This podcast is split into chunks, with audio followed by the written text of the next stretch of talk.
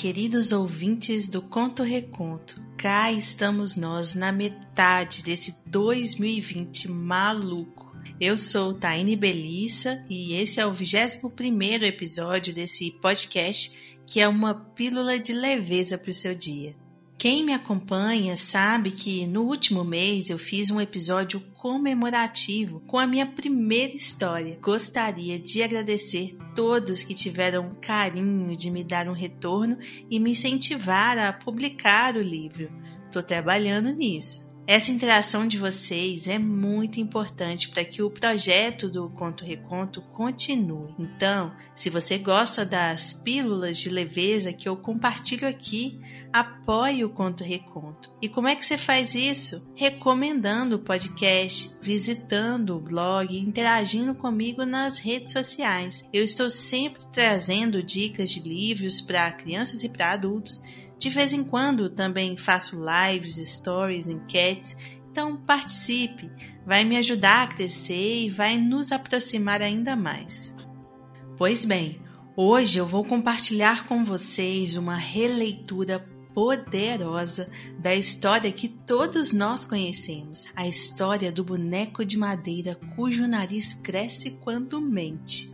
Pinóquio. Essa versão é do brilhante Alexandre Rampazzo, foi publicado pela Boitatá e se chama Pinóquio, o livro das pequenas verdades. Eu vou compartilhar a leitura da história e tentar dizer um pouco sobre como ela fala ao meu coração, como eu sempre faço aqui. Mas, gente, esse livro tem que ter em mãos. Primeiro, porque ele tem um projeto gráfico incrível, com páginas que se abrem de forma sanfonada, ilustrações lindas e uma brincadeira de espelhamento das páginas. Segundo, porque ele traz uma história com muitas camadas. E sim, você certamente vai querer ler muitas vezes. Eu já perdi as contas de quantas vezes li essa história e ela continua me provocando. Eu vou mostrar um pouco desse livro no blog e nas redes sociais, mas sério, nada substitui tê-lo em mãos. Agora chega de introdução e vamos logo para a história?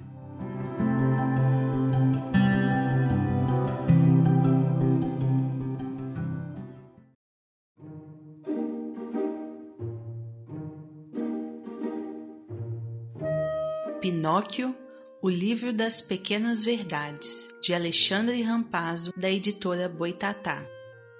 Quando Pinóquio parou em frente ao espelho, o que viu refletido foi um boneco que era, na verdade, um pedaço de madeira. Era somente um boneco de madeira. Ao olhar para o espelho, pensou que, talvez, se ele fosse Gepeto, seria bondoso, amável, paternal e justo. Se Pinóquio fosse Gepeto, não seria mais somente um boneco de madeira. Ou poderia ser o grilo falante e seria inteligente, ajuizado, responsável e conselheiro. Se Pinóquio fosse o grilo falante, não seria mais somente um boneco de madeira. E se fosse um mestre de marionetes? Teria nas mãos histórias e destinos de personagens controlados por cordas. Se Pinóquio fosse um mestre de marionetes, não seria mais somente um boneco de madeira. Quem sabe se ele fosse o senhor raposo, seria esperto, atento, astuto. Se Pinóquio fosse o senhor raposo, não seria mais somente um boneco de madeira. Ou poderia ser o senhor gato, um gatuno de malandrices, manhas e artimanhas. Se Pinóquio fosse o senhor gato, não seria mais somente um boneco de madeira. E ser um burrinho talvez não fosse tão má ideia. Não ter que pensar muito, só comer, dormir, comer, dormir. Se Pinóquio fosse um burrinho, não seria mais somente um boneco de madeira. Um tubarão gigante, ser forte, temido, amedrontador, ser o dono, o maioral dos sete mares. Sim, sim. Se Pinóquio fosse um tubarão gigante, não seria mais somente um boneco de madeira. Olhou para o espelho e desejou ser a própria fada azul. E tudo bem que fosse, pois assim ele mesmo realizaria todos os seus desejos de ser outro. Se Pinóquio fosse a fada azul, não seria mais somente um boneco de madeira. Quando Pinóquio parou em frente ao espelho, o que viu refletido foi um boneco que na verdade era um pedaço de madeira. E imaginou como seria curioso se ele fosse uma árvore que sonhava. Era uma vez uma árvore que sonhou ser um menino. Esse menino corria pelos campos, nadava na corrente do rio, sentia no rosto o sopro do vento e o raiar do sol. Ele encontrou uma árvore, se balançou em seus galhos, comeu de seus frutos e descansou à sua sombra. E a árvore onde o menino repousava não sabia se ela mesma era um menino que havia sonhado que era uma árvore ou se era uma árvore que sonhou ser um menino. Quando Pinóquio parou em frente ao espelho, o que viu refletido foi um boneco que era era como uma história em um livro que guarda pequenas verdades. O que foi, o que é, o que poderá ser, tornar-se real.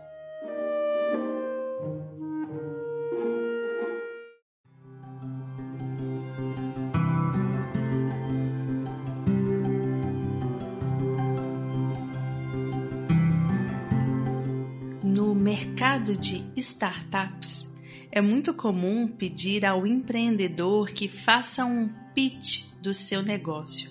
Pitch é uma apresentação da empresa que deve ser rápida e concisa, mas também muito atrativa. A ideia é que essa apresentação da empresa precisa ser curta e incrível o suficiente para caso esse empreendedor pegue o mesmo elevador de um grande investidor, ele consiga convencê-lo a investir em seu negócio antes que as portas se abram. É uma tarefa e tanto, né? Pois bem, e se eu pedisse para você fazer um pitch de você mesmo. Quais seriam as palavras mais importantes nessa sua autodefinição? Que características não poderiam ficar de fora? Você mencionaria sua terra natal, seu estado civil, sua profissão? Ou você falaria sobre suas características físicas, seus talentos, sua filosofia de vida? Tá achando essa tarefa difícil? Me permita sugerir então a ideia do Pinóquio da nossa história. Olhe para o espelho. O que você vê? Pinóquio viu um boneco que era um pedaço de madeira. Imagine que simples não seria o pitch do Pinóquio. Pois bem, senhor investidor, aqui eu apresento um boneco fabricado a partir de madeira. Mas não, você ouviu a história toda.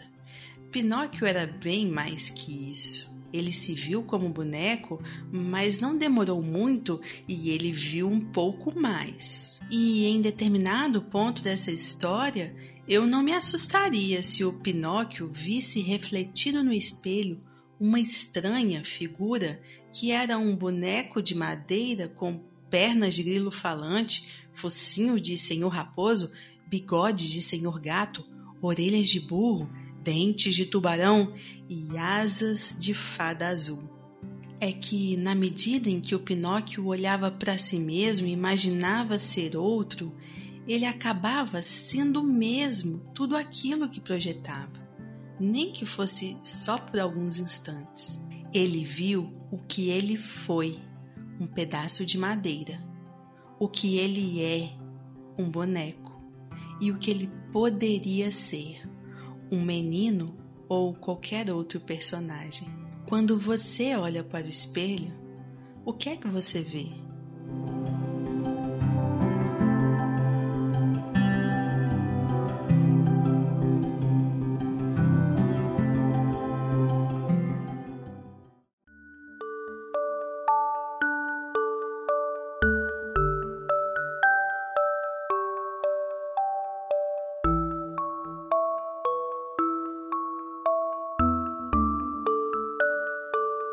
Não é engraçado que justo essa história que fala sobre um boneco de madeira mentiroso ganhe uma releitura com o título O Livro das Pequenas Verdades. Fico pensando se toda aquela fantasia do Pinóquio era mesmo assim tão irreal. Ele não podia ser Gepeto, mas ele não poderia ser, e provavelmente já era, bondoso, amável e justo? Na mesma medida, será que Pinóquio não podia ser forte e amedrontador, mesmo que não tivesse barbatanas como tubarão? Ele não era um gatuno, mas certamente era cheio de malandrices e artimanhas. O boneco de madeira nunca teria orelhas e rabo de burro, mas em alguns momentos só queria a boa vida de comer e dormir. Ele também nunca seria a fada azul, mas se quisesse, poderia realizar seus próprios desejos de ser outro. Desconfio que o dia em que o Pinóquio, ou quem sabe nós mesmos, pararmos de buscar no espelho uma única verdade sobre nós, então poderemos dizer com tranquilidade que somos sim pedaços de madeira, gepeto, raposa, burro ou fada, e o nosso nariz não vai crescer, porque essas são as pequenas verdades do que realmente somos.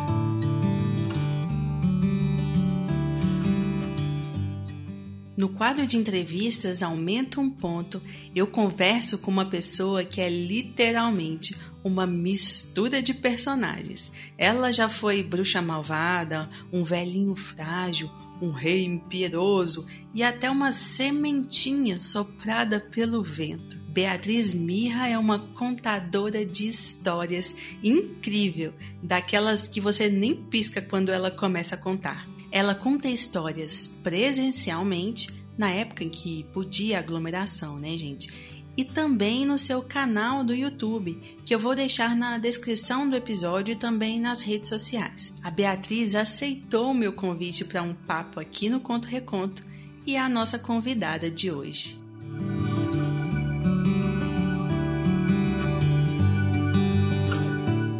Olá, Beatriz! Seja muito bem-vinda ao Conto Reconto. É um prazer imenso ter uma contadora de histórias como você aqui nesse podcast que conta histórias. Oi, Taine, o prazer é meu.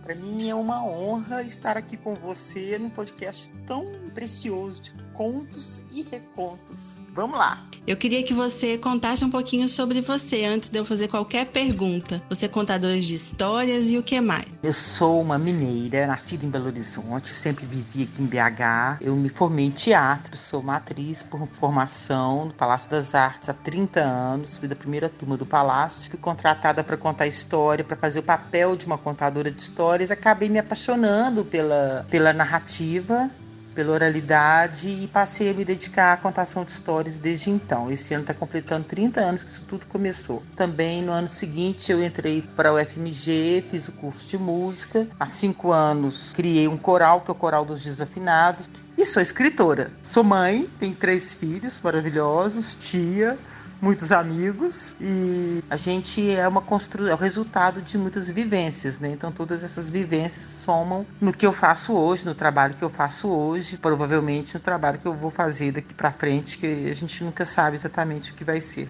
Que legal, Beatriz. Eu não sabia dessa trajetória toda sua, não. E você falou aí, é exatamente assim que eu te apresentei aqui, disse que você é uma mistura de personagens, mas na vida real, então, também você já foi diversos personagens aí.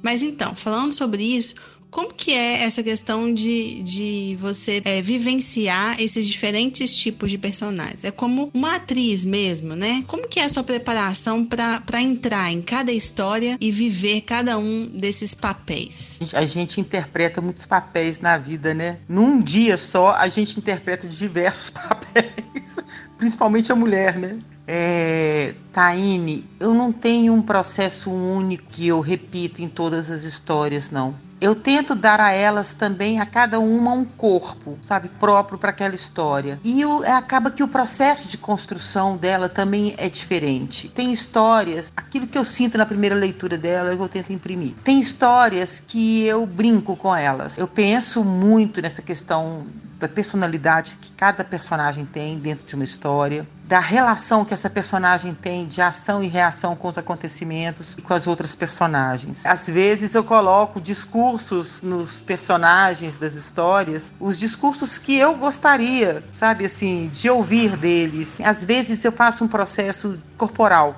vou construindo gestos para essa personagem que, consequentemente, vão me trazer essa personalidade, essa voz. E tem uma coisa que eu falo muito: quem conta um conto aumenta um ponto. Eu falo que esse ponto é da intimidade, intimidade que você tem com o personagem, com as histórias. Eu construo muito as histórias e as personagens enquanto estou narrando. Então a gente está super alinhado, porque você sabe que esse quadro de entrevistas ele chama Aumenta um Ponto justamente por isso, né? Porque é, a gente sabe que cada história ela fala com uma pessoa de uma forma diferente, né? Não existe isso de dizer sobre o que é tal história. Não, cada história bate em alguém de uma forma diferente. E aí, pensando exatamente nisso, né? Você acha que você fica com algo de cada personagem das histórias que você conta? Ah, eu tenho certeza. Quando a gente conta uma história, quando a gente escuta uma história, quando a gente lê uma história, é como se a gente estivesse passando pela experiência daquele personagem, né? Eu, pelo menos, assim, sinto até cheiro. eu escuto as paisagens da história, sabe? A gente vai colocando tantos personagens dentro da gente que a gente vai sim adquirindo um pouco deles ou reconhecendo esses personagens dentro da gente e tentando trabalhar com eles. A gente reconhece que a gente tem o lobo mal, que a gente não é Chapeuzinho Vermelho, não é uma vovozinha, não é uma mãe só. Ou não é um lobo só, porque tem gente que se acha um lobo, né? Mas a gente tem todos os personagens dentro da gente e a gente começa a aprender a lidar com eles. Porque nenhum personagem é 100% mal ou 100% bom. O lobo mal, ele pode ter uma coisa boa. Por exemplo, no mínimo, ele é esperto, ele é rápido. Então, por que não eu descobrir isso dentro de mim e valorizar isso em mim?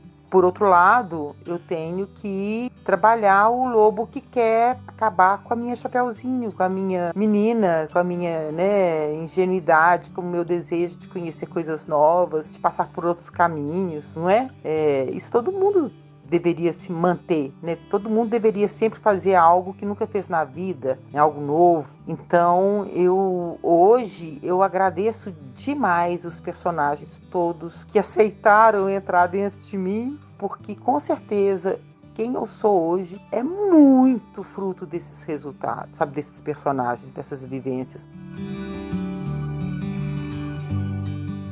E você acha que quando as pessoas ouvem as suas histórias, né, seja no YouTube ou presencialmente, elas também fazem essa identificação? Já aconteceu de alguém vir dizer para você que aquela era a história dela ou que ela era aquele personagem? Já, muitas vezes.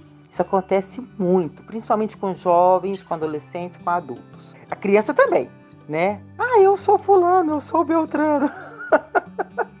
Elas querem até que a personagem tenha o nome delas. Tive dois casos que foram muito emocionantes. Um de um adolescente menor infrator, estava no centro de recuperação de menores infratores, e eu contei aquela história do que mais desejam as mulheres. E quando eu terminei de contar a história, um deles olhou para mim e disse: Eu quero ser um cavaleiro. Eu agora vou ser um cavaleiro para mim aquilo ali assim já valeu a minha vida de contadora de histórias, porque ele se identificou com o personagem, ele descobriu que ele tinha dentro dele aquele personagem.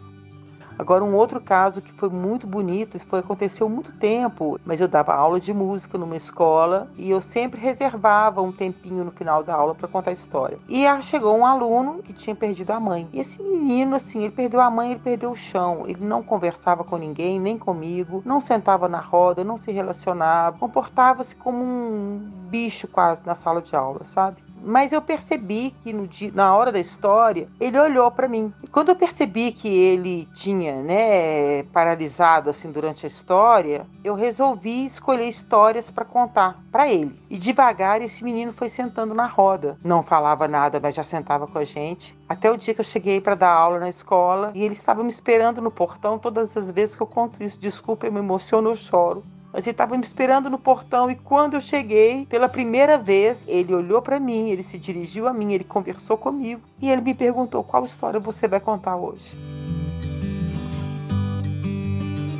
Se você, Beatriz, pudesse dizer quais personagens estão na mistura de quem você é, quais seriam esses personagens? Olha, Taine, eu acho que eu tenho todos dentro de mim. Mas eu vou eleger alguns. O primeiro é Ulisses, né, o Odisseu. Eu tive muitas vivências com o Odisseu. E engraçado que eu nunca me identifiquei com a Penélope, né, a esposa dele. Aquela mulher que ficava só esperando, esperando, esperando, esperando. Um dia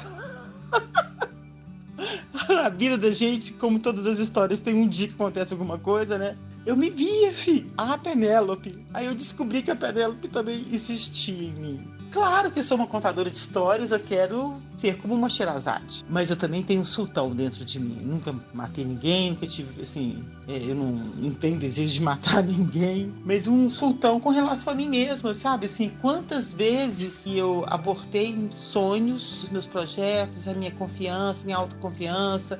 Eu dizia que eu não era capaz, me sentia extremamente insegura ou sozinho. Isso, acho que isso tem muito a ver com o sultão. Até que um dia eu descobri a Sherazade dentro de mim que foi contando histórias pro meu sultão. cada um de nós tem uma deusa, cada mulher tem uma deusa dentro de si, né? Então sempre me identifiquei muito com a Deméter e com a Perséfone, que é o outro lado da Deméter, né? A filha dela. Por outro lado, Ulisses, ele é acompanhado por Atena, e eu me vi muitas vezes também, ou tentei, ou tento, quero buscar essa Atena dentro de mim, sabe? Tem personagens das parábolas bíblicas, né? Que é a parábola dos talentos, do patrão que distribui os talentos, depois ele volta, e aí tem gente que devolve, tem gente que multiplica, e aí eu fico morrendo de medo de ser aquela pessoa que não sabe multiplicar um talento que recebeu ou nem devolver.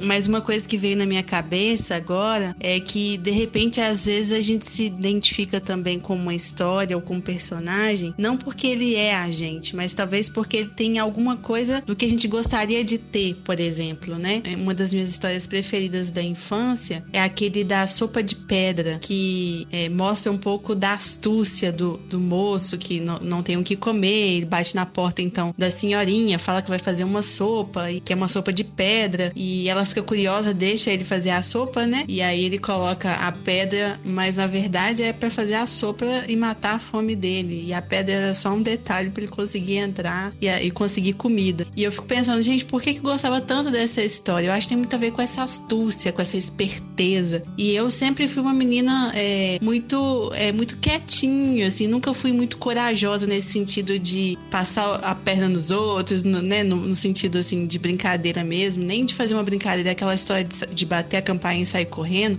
Eu não fazia isso, Beatriz, você acredita? Então eu acho que essa história despertava alguma coisa que eu não tinha. Mas eu acho também que a gente busca, busca aprender, né? Busca ser aquilo que a gente quer ser nas personagens, nas histórias. A arte, é, ela, é uma, ela é uma via de autoaperfeiçoamento, né, de crescimento. E o que a gente precisa fazer é se apropriar disso, aproveitar né, essa oportunidade do convívio com as histórias para poder ser melhor.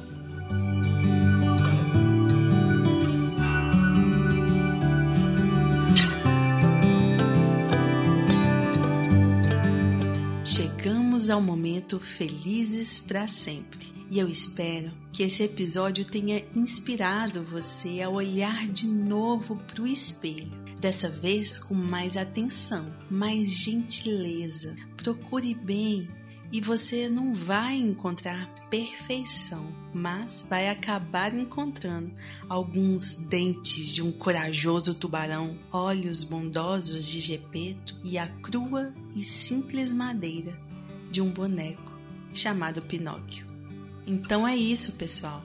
Até a próxima história.